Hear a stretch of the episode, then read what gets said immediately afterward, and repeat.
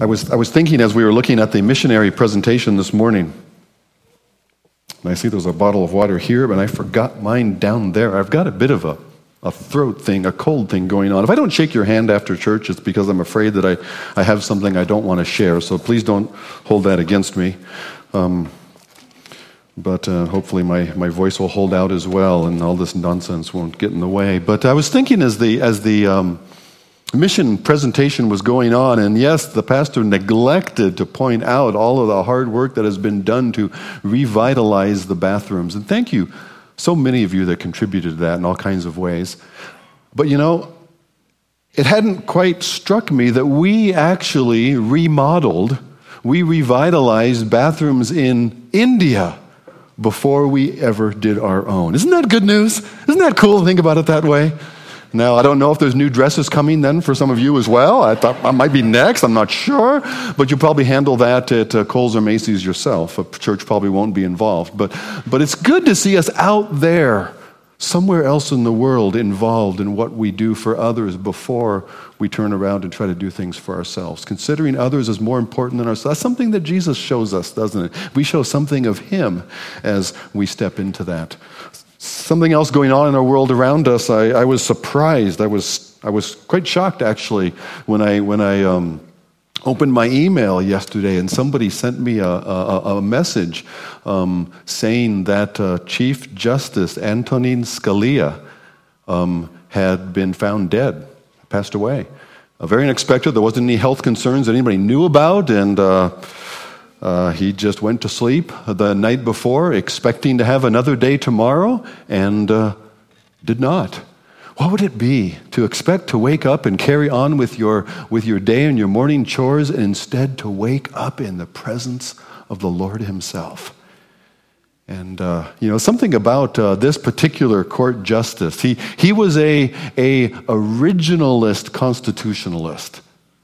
That meant uh, he, he uh, whenever he was going to apply the Constitution to something today, he always pushed back to what did the original framers of the Constitution, what did they intend it to mean in their day? And then how does that apply then forward into, into our generation? You know, he started from the historical context. Something else very interesting about this man is though he had very firm views constitutionally, very firm views, I, w- I want to say politically because he tried to stay outside of politics and rather constitutional. And yet other justices on the, on the Supreme Court would often sharply disagree with him. That's why they have all these 5-4 rulings, right? Some believe one way, some believe the other way. They don't always agree. And yet he had the ability to have very good and long term and abiding friendships with people that he had sharp disagreement with over very substantive things. Things that really mattered that they disagreed on and yet could share much of life and experience and have respect for. One of, one of Scalia is one of the most conservative members of the bench. One of his close friends was Ruth Bader Ginsburg, Justice Ginsburg, one of the more liberal justices on the bench. They went to opera together. They shared meals together. They genuinely enjoyed one another's company. He admired her sharp judicial mind, even as he sharply disagreed with her. What I find refreshing about that, and I think it's a teachable moment for us, I like Ginsburg's approach to the Constitution because it teaches us something about how we approach God's Word. We don't just open the, open the book and read phrases and say, What does that, what does that mean to me today? No, we press back. There's a historical context that God spoke these things in the midst of, and understanding the original historical intention Understanding that helps us to know then how does that apply today. And that, that bears out beautifully in the psalm that's before us, Psalm 2 today. So the Supreme Court justice reminds us of something that's essential about our own Bible study. And also, he reminds us something about our own mission. There are people in this world, there are people that are in sharp rebellion against God that'll come out in our psalm today. And yet, these are people that we're going to have sharp disagreements with on very important issues. And yet we can still be their friends. We can still be close. We can still have relationship together. We still share so much of humanity in common with others who are also made, created in the image of God, whether they know it or not. And if Scalia could have a, a long and abiding friendship with Justice Ginsburg, who is it that we can be friends with even though we differ? And in that friendship might have the privilege along the way of sharing and showing something of our Jesus with them. Amen. Father, as we open up your word this morning, Lord, as we uh, would uh, hear from you from your psalm, Lord, as the worship expressed here uh, flows into our heart, Father, would you speak to us? Would you um, open our eyes that we might behold wonderful things from your word? We pray it, Father, in Jesus' name. Amen. Psalm 2 is a, is a um, interesting psalm. It's a psalm that, that it's, it's a conversation of sorts. And in that, in that psalm conversation, there are four voices. And we've, we've um, actually approached this psalm, I think, about a year ago or so. So I'm, I'm uh, hesitant to go through all the details again. Uh, I just probably will do the highlights because there's another, there's another direction I want to go from this psalm this morning. Uh, but uh, it does have four voices. It has the voice of the psalmist. He asks a question. He looks out in the world, as, as the Psalms so often do. He looks into human experience and he says, Why is this? And you and I do the same thing, don't we? We look at the, at the um, incongruity of what's going on around us and we say, Why is it like this? How can this be? How long will it continue? The psalmist does that. And then we, we, we get the Lord of heaven's perspective on the matter. And then we hear from the Son, who is the King. And then finally, it closes the last set of three verses. There are three, three, three, and three. Three the psalmist, three the Lord, three the Son, the King, and the three final verses who, in, in a closing invitation. So the psalmist, in light of what he's heard, gives a closing invitation. So let's listen to those voices. I'll explain maybe a few things as we go, and uh, then from there we'll, we'll um, dive in a bit further. And you'll see maybe some connection what I was talking about, about Scalia and so forth.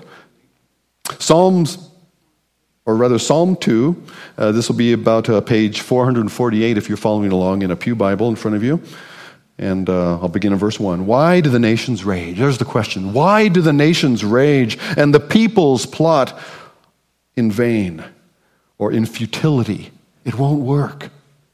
What won't work? The kings of the earth set themselves, and the rulers take counsel together against the Lord and against his anointed, saying, Let us burst their bonds apart and cast away their cords from us. You see what's going on? There's a rebellion. It is a rebellion, and it is a rebellion against the Lord It is a rebellion against the Lord and this one whom his, his anointed. And we'll talk about that in just a moment.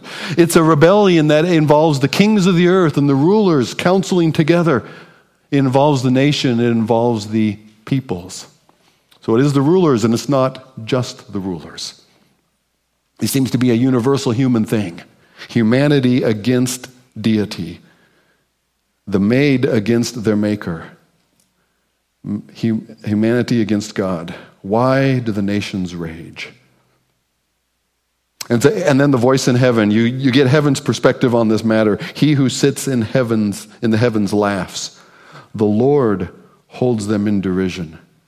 He will speak to them in his wrath and terrify them in his fury, saying, As for me, I have set my king on Zion, my holy hill. There's, there, there comes clear both God's response, but also what the issue is. We don't want this king. We want some other rule. We want some other king. We don't want this man to rule over us. And the Lord heaven says, No, no, no, no. This is not a democracy. You don't have a vote. I have set my king on my holy hill. God is in charge, and to rebel against him is futile. And now we hear from the Son. I will tell the decree. The Lord said to me, You are my son. Today I have begotten you. I want to ask the question who is this referred to? Who is this referring to, this son? The Lord, Yahweh, said to me, You are my son. Today I have begotten you. Ask of me, and I will make the nations your heritage. I will give you the nations for an inheritance, the ends of the earth for your possession. You will break them with a rod of iron. Who does that remind you of? You will dash them in pieces like a potter's vessel. And now then the, we, we return to the psalmist, an invitation. This may be our invitation as well. So we say, Therefore, O kings, be wise, be warned, O rulers of the earth. Serve the Lord with fear. Serve the Lord. Submit to him. Don't rebel against him. Rejoice with trembling, with awe, with reverence, with a clear perspective that God above is the Lord of glory, is over everything. Kiss the Son, lest he be angry and you perish in the way, for his wrath is quickly kindled. But the closing line, I love this line Blessed are those who take refuge in him. You see, the, the uh, song, the psalm, has a historical context even as our Constitution does. It has, it has, a historical reference point. We know from Acts chapter 4, it's a, this psalm is attributed to David. This is a psalm of David. It's also what's called a coronation psalm. This is a psalm that was used in the coronation ceremony of the Davidic kings. Now, see, historically in Israel, when, or in any kingdom, when you have a transition from one king to another, this is a potentially unstable time. Let's go back to David. This is a psalm of David. David conquered many of the surrounding countries or uh, the, the, the, surrounding nations, and he made those, those surrounding nations to be subject or to pay tribute to Israel. So, as he consolidated his reign over all the surrounding territory with Jerusalem as the center, then uh, all of these other nations, they retained their own national identity, but they paid a tribute to. They recognized David's authority over them. But now, David's old. David's dying, or maybe David has just died. And David has sons. He has more than one. Solomon is his, his, his uh, appointed heir, and yet there's another son that also wants to be king. So there's a bit of, a, of unrest. There's a bit of tension in the Davidic family of who's going to be the next king. The house is divided. Maybe the military is also divided. If you are one of those other nations, if you had been subjected by David, and now you see this instability, now you see the house of David has to, has to focus more on themselves as to who's going to be the next king, now's your chance to break away. As you read the Old Testament history, you find this occurring over and over and over again. During times of transition, there will be a possible weakness. Remember in Isaiah chapter 7, King Ahaz is worried about the invasion from the north because Uzziah has just died. Uzziah was king for 50 years, he was a strong king. And now this young man is on the throne. And the surrounding rulers know that he doesn't know what he's doing. And now is their opportunity. You see, there's politics in the Bible. It's interesting. There's, there's historical setting for what's going on, there's a historical context. And so, so in, this, in this coronation psalm, used during the coronation of the Davidic king, imagine it in the transition from, from David to Solomon. The surrounding nations are being warned now is not the time to rebel. Now is not the time to reject the Davidic king whom God has ordained and to try to go your own way and break, break free, to cast off David or his sons' cords from us, and we're going to go our own way and be free. Now is not the time to do this. God has established this thing called the Davidic covenant and beware of if as you resist God's king, you resist God himself. That's what's going on in the historical setting. There's a historical context. Now, the same thing was also true, think about it, back when David came to the throne. Saul has died, and David becomes king. Now, David would never strike against the king himself. Remember, he had the opportunity. There Saul comes. Saul comes wandering into the very cave that David is hiding in. He's going to relieve himself there. He's at his most vulnerable. Imagine you went into those beautiful new restrooms and you didn't know that somebody who you've been trying to kill is hiding at the very back of the stall. Now, it'd be hard to do in our stalls, they're much safer than a cave. But just imagine that were the case. And while you're at your most vulnerable, caught with your pants down, there is your arch enemy hiding in the shadows. That's the position Saul was in, but David would only cut a corner of his, of his, um, of his uh, coat, his, his, his cloak, off to prove that he'd been right there, he'd been that close. But David would not touch the Lord's anointed. Saul was God's problem to sort out. David wouldn't have a hand in it. David would trust God to work that out. David had been told by God through the prophet Samuel that he would be king, but that would be on God's time and terms, not on David's time and terms. He trusted himself to God, and that made these other situations much easier to bear, much easier to hold up in. So there's a historical context. Now, what if Saul had trusted God the way that David did? What if Saul also trusted? Why is it this, that Saul is out trying to kill the one whom God has said is going to be the next king? He's trying to preserve this for his own son. He's trying to advance his own agenda. He's trying to work things out in the world the way that he thinks they ought to be instead of the way that God has said they would be. What if Saul had trusted God instead of by warring against David, by trying to advance his own agenda, by trying to protect himself and his own family? What is Saul doing? Saul is actually warring against God himself. It ends up costing him his life. And he dies a, a, a, broken king, a rejected king. He dies a king that has been humiliated before God, and God's blessing was removed from him. Why do the nations rage? The peoples of the earth plot a vain thing against the Lord. There's, there's some application here that if, if Saul had trusted God instead, if if people would trust God instead of asserting their own way. Um, God also seems to care somewhat about politics. God cares about what goes on in the affairs of the earth and how it is that humanity, who have been made in the image of God, how is it that we represent God in our rule over the earth? God seems to care something about that. I'm going to leave that for now. There is a historical context, okay? The historical context is the Davidic king. A new king ascends to the throne. Don't rebel against him because this is still God's king. God has set through the Davidic covenant that from David to David's son, and some of David's sons were wicked and evil and they did not follow God, and there were bad consequences for that. And yet God's plan is still through those Davidic sons because there is another son of David coming. And that's also who the psalm points to. The psalm seems to say more than David. It's about more than David. It's about a son who is greater than David's sons could ever be.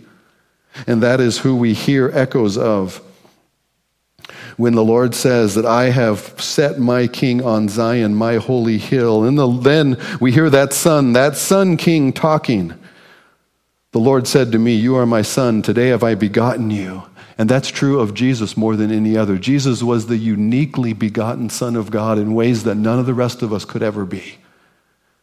Jesus was God's own Son. Ask of me, and I will give the nations your heritage. All the nations, not just some of them, not just some of them are there around the Middle East, but all of the world will be subject to the King of Kings and the Lord of Lords the ends of the earth for your possession. You shall break them with a rod of iron and dash them in pieces like a potter's vessel. That's exactly how the Lord's rule is described. And I don't want you to think of Jesus' rule as being brutal and violent. I want you to think of that iron rod in contrast to a potter's vessel versus one is strong and what is not.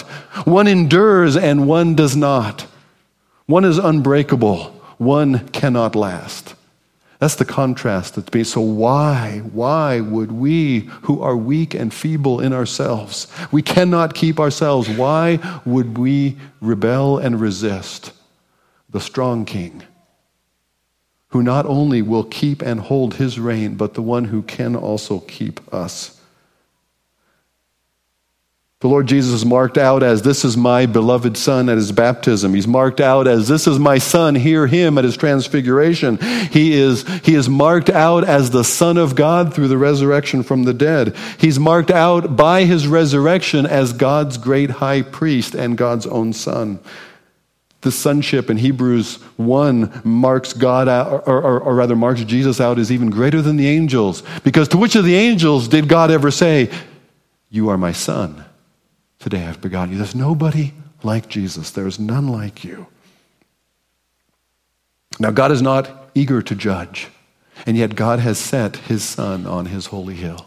God has set his king, and he will not suffer, he will not tolerate rebellion forever. He will not allow his son to be mocked forever. God is giving time. That's one, one of the things the psalm says. There's, there's time, there's opportunity here. While the dust settles, choose you this day whom you will serve, Joshua says, as for me and my house. we will serve the Lord. Where will our loyalties lie? Who will I serve? Will I insist on my own way? Will I shake my fist at heaven and say, You are not the boss of me? Or will I say, The Lord is my life and my salvation? Whom shall I fear? The Lord is the strength of my life. Of whom shall I be afraid? You see, there's historical context. There's a theological context here in the song. Theologically, it's about Jesus. And it's about not resisting him. It's about instead trusting the Son, kissing the Son, submitting to the Son. Blessed are those who take refuge in him. It's also, there's an application in the psalm to us. The psalm applies to us in Christ that we are. What's true about Jesus in the psalm is somewhat true about us. We are begotten again by God. First Peter told us that in that series. That unless a man is born again, he cannot, by the Spirit of God, they cannot enter the kingdom of heaven, Jesus said. We have been born again. We have been begotten again by the Spirit of God. God is our Father. We are called, in 1 John 3, we are called sons of God.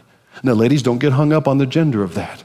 We are, we are all together in Jesus given a right as sonship that we are identified with Him. We have a standing before God in Jesus. So, what is true about the Son is true for us, and we are heirs of God, then. We are joint heirs with Christ. We are told in 1 Timothy 2 and in the book of Revelation, chapter 20, that we will reign with Him, that He will reign. And because He will reign, we will reign with Him. So, the psalm has history in David. The psalm has theology in Jesus, and the psalm has application for us. It speaks to us certainly about our future. It speaks to us about the realities of the day of who is really in charge, no matter how the nations rage. But there's something else about this for us. This psalm explains our experience today. Because the psalm is true about Jesus and because the psalm is true about humanity, it explains what's going on in the midst of the day today. We experience what the church has experienced ever since the day of Christ. Why did Rome so oppose Christians who, in so many ways, were model citizens at the time? They were the best thing for society at the time, and yet Rome opposed them. Why? Well, it's the same reason that Herod killed those babies after Jesus' birth to preserve his own reign, to preserve his own power, instead of somebody else being the boss of him. The same reason the leaders rejected Jesus. What did they say? We will not have this man rule over us. We would rather have Caesar. We'll have no king but Caesar. We'd rather have a king, a man of our own making, rather than have this Jesus rule over us.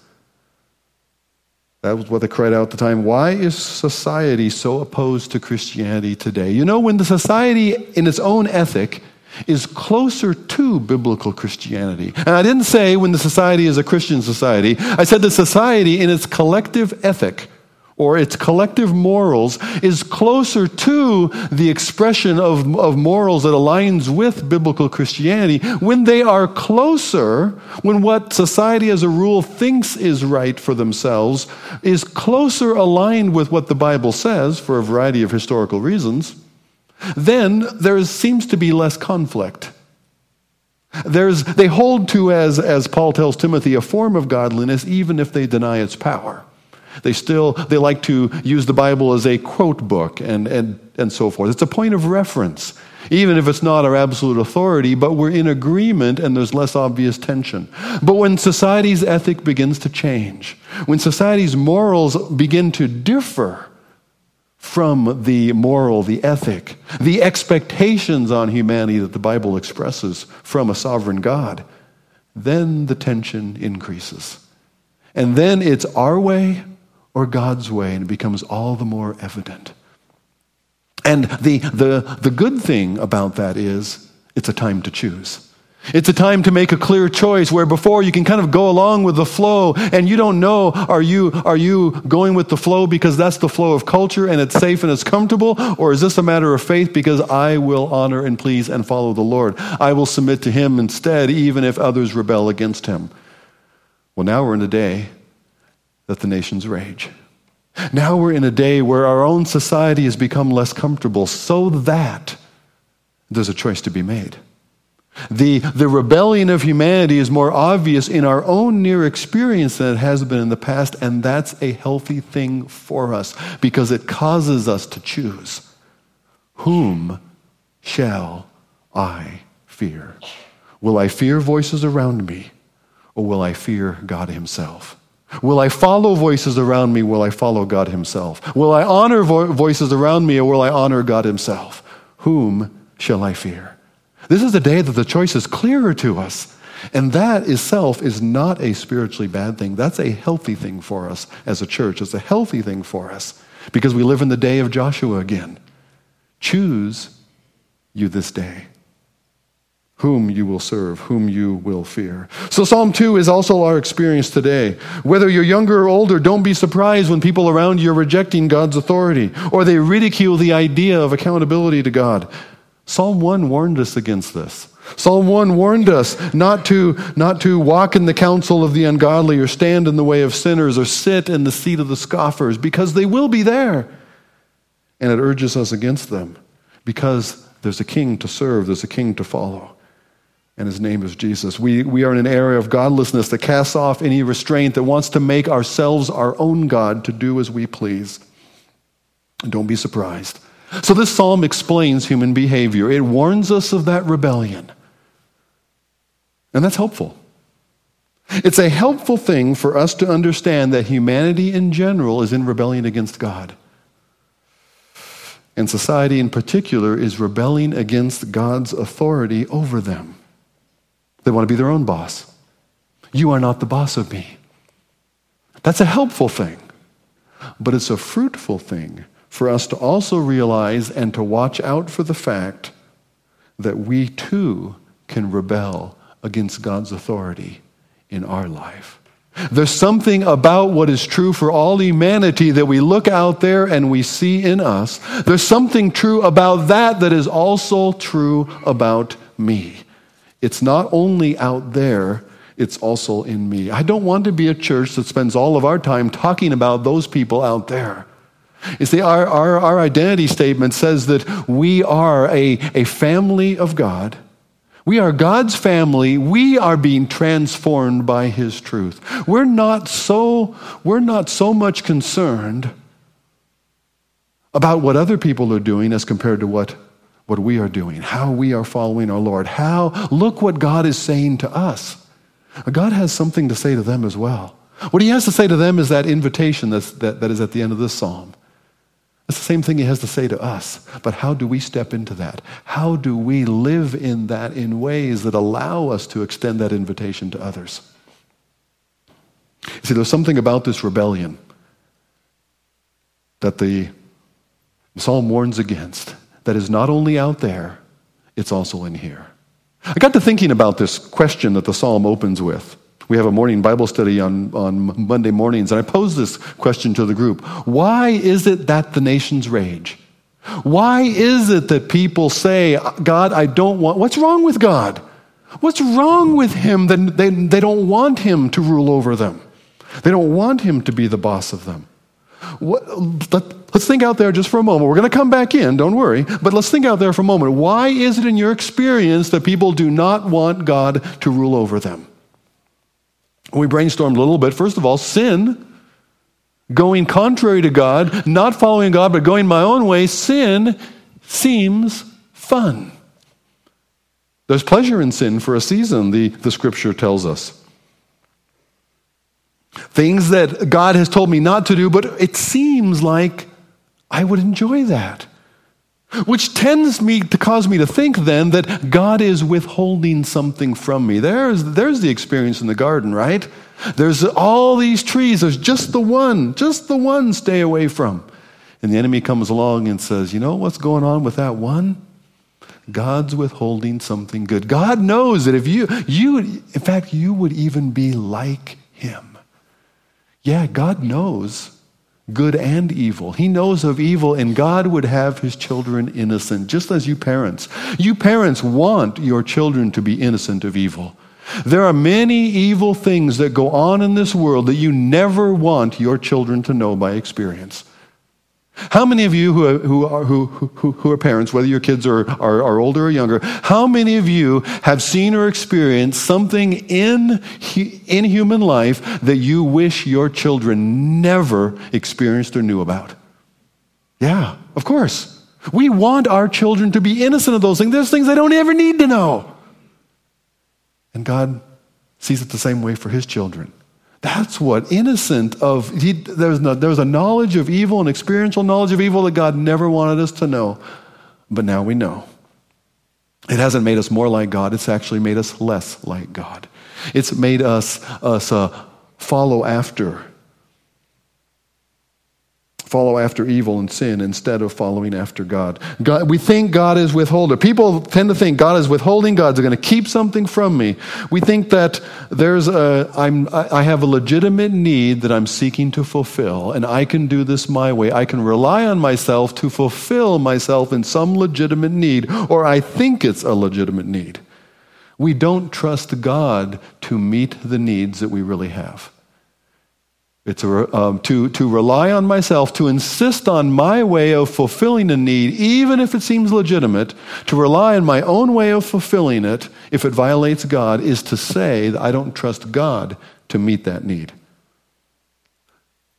Humanity in general wants freedom from God's confinement. My way. I want to be me. I want to do what I want to do. I want to have what I want to have. I want it my way. I will choose things. I, I, will even choose a church based on what I want to get out of that church. I will choose my activities. I'll choose my friends out of what they I get out of them, what they contribute to me. Also, we are herd animals.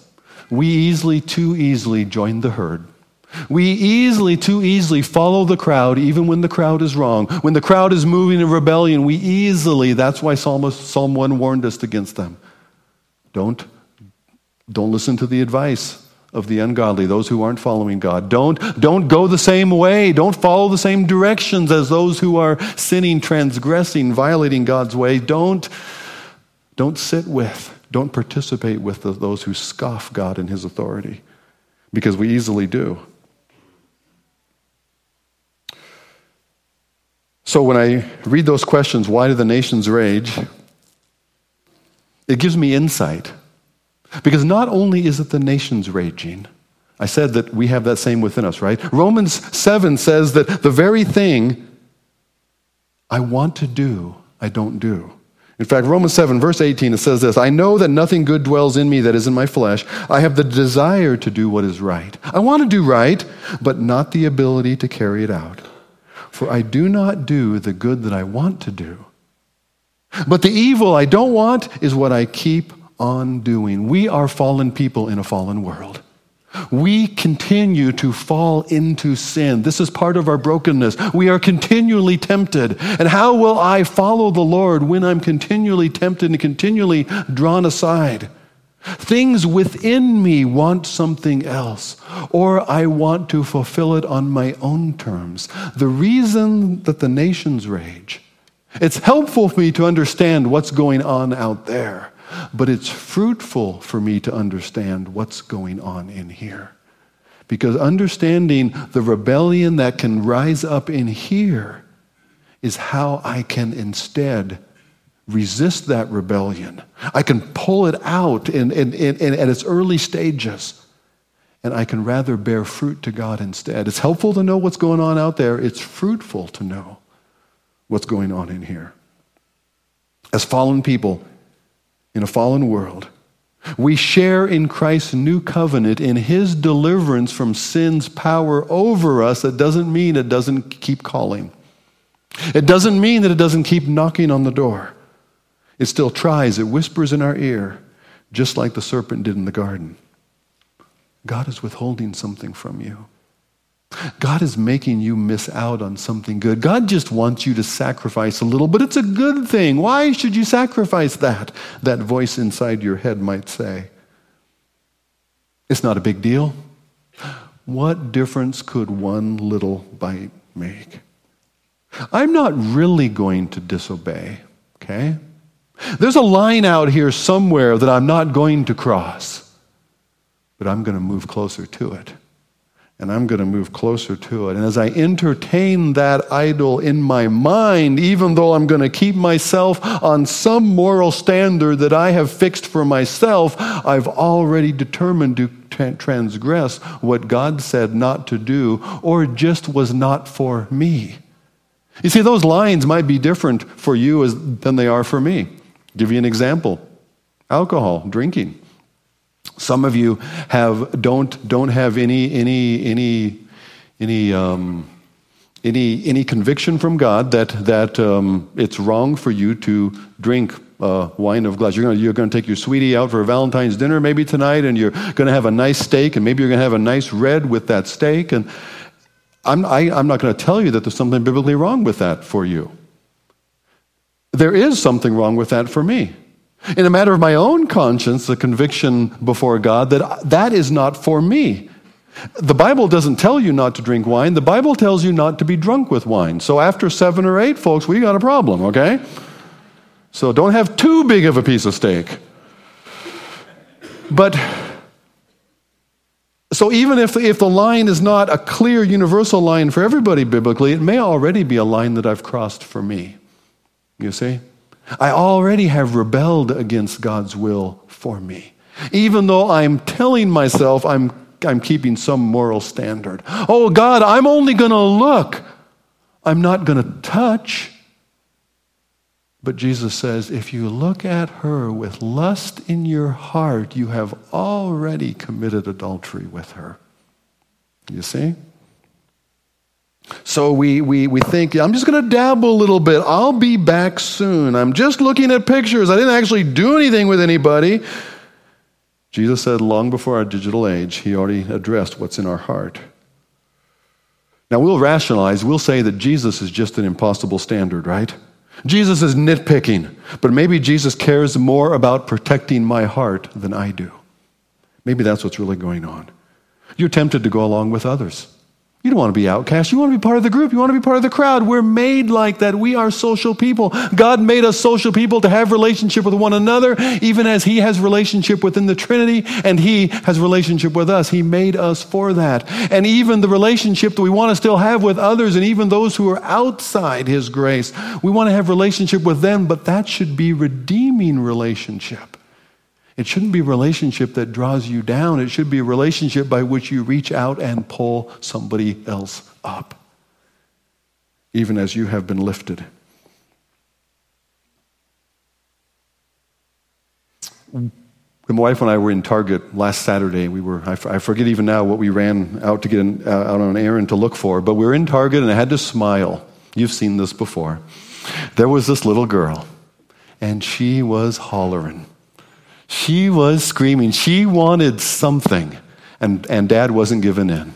And you could just see the other, the other parents as dad was holding his daughter's arm firmly and helping her to walk and stay on her feet as they made their way down the aisle and toward the front exits and eventually out the door. And what I really appreciated was the, was the understanding smile on dad's face. He didn't lose his cool over the process, which is probably very helpful to his daughter. Because as she continued to holler, as she continued her little tantrum, it was a half hearted tantrum because she already knew it wasn't going to work. It wasn't getting her what she wanted. She didn't have this look of terror on her face either, like something just horrible was about to happen to her. He was just removing her from the store, and it just that that firm. It reminded me, perhaps, of how our God deals with us. It's wonderful to see that play out like that in, in humanity, that God lovingly but firmly sometimes takes us in the midst of our tantrum out of the store. And maybe he's going to discipline us, maybe not. Maybe he's just going to remove us from that thing that so distracted us, that caused us to rage even against him. Maybe it's because I have a defective view of God. Maybe I don't think about God rightly, and that's why I don't trust Him to meet my needs and to provide what, what is really best for me. Maybe I don't trust God, and that's why I rage. How can I fix that? How can I change that defective value, that defective view in me if I treasure the wrong things and I don't rightly treasure God and don't rightly understand His love for me? Doesn't that push us back to Psalm 1? Blessed is the one who does what? Whose delight is in the law of God, in that Creator who redeemed him and, and who is worthy of our worship and can be trusted because he has brought us into covenant relationship with him and in his law in God's word, in God's revelation of himself, he meditates day and night. Maybe that's where, maybe even in these Psalms, if I will soak in this psalm, if I will take God's word into my heart and meditate on it there, maybe that's where I'll feed my soul on a right view of God that will lead my soul in trusting Him. Because that's the issue of the day. Whom will I fear? Whom will I choose? Will I rebel against God? Or will I resist the urge of the crowd around me? And will I rather trust Him? Will I resist God? Will I rebel against God? Or will I find my refuge in Him? Psalm 1 said, Blessed is the one who does. Psalm 2 closes, Blessed is the one who does one simple thing. Blessed are all. See how invitational that is? It doesn't say just somebody. Blessed are all. In here, out there. Blessed are all who will take their refuge in him. How do we do that? One of the ways we do that, we take refuge in him even from our own guilt, is by confession. If we confess our sins, He is faithful and just. You know your rebellion. You know you're raging. If we confess our sins, He is faithful and just to forgive us our sins and to cleanse us from all unrighteousness. That's what our God will do. Our God has delighted to reconcile Himself back to us through Jesus who died in our place. What more could He give us? And so He urges us be ye reconciled to God. God has made the way, God has opened the door. Maybe you're here this morning and you're still in rebellion. You say, I just want my way. I'm somewhat comfortable with this whole Christianity thing. I'll go along with it, but really, when push comes to shove, I want my way. And I want to know that God's way is going to line up with my way before I really sign up. And I can tell you right now, it won't. It won't. God has your very best at heart in his own heart. He loves you that much, but his way for you will not be your way because your way on our own is destructive. I know mine is. God has much better than your way. But you only find that if you'll trust him. You only find that if, as the psalmist says, kiss the Son. Blessed are all those who take refuge in him, who yes, who say, Yes, through Jesus I will be reconciled to God. I will be reconciled instead of resist. I will take refuge instead of rebel. I don't want to join the nation's rage. I rather want to find refuge in the God who loved me and gave himself for me, the God who alone can satisfy. I want to take a, a few moments and pray now. And I want to offer the chance to pray first, first just, just, just quietly. That it might be something big, it might be something small, but I suspect there's a point of raging or rebellion. You maybe wouldn't have called it that before, but there's something where you've held back from God and said, This bit is mine. And that's rebellion against Him. God, you'll be the boss of me mostly, but you won't be the boss of me in this. I want to invite you today to take that and say, God, I will trust you with this too. I don't know what it is. I don't know what it, some seeming insecurity, some worry, some anxiety that you have got to work out for yourself, you think. But you need to leave that with Him. Some pet sin, some fun that you think God would not allow this, but it's really generally harmless, so I'm going to hold on to this for myself anyway. And yet God would have you let go of that just to take the next step. It might be something that's fairly innocent and, and isn't, isn't, isn't forbidden for somebody else. And yet for you, this is some place God wants you to draw the line just because He wants to show you that you can indeed trust Him. Let's just for a moment, let's pray. The Father, this thing, Lord, we'll say the same thing as you. That's what confession is. We will confess to you then that this that I've held in my own heart, this too belongs to you. Lord, I confess that you are worthy. I can trust my soul to you. I can also then trust my fulfillment to you. Lord, would you help us then to present ourselves as a sacrifice of worship? This offering that we're going to receive, Father, would this be our trusting you for our own needs, that we can give freely for the needs of others? Father, would you use it and do far beyond what we would ask or think? Would you invite others into the refuge of your Son? And Father, would you, Lord, I voice this for each one of us here who know Jesus as Savior. Lord, would you use me to extend that invitation? We thank you, Lord. Thank you that you are the one that satisfies our soul.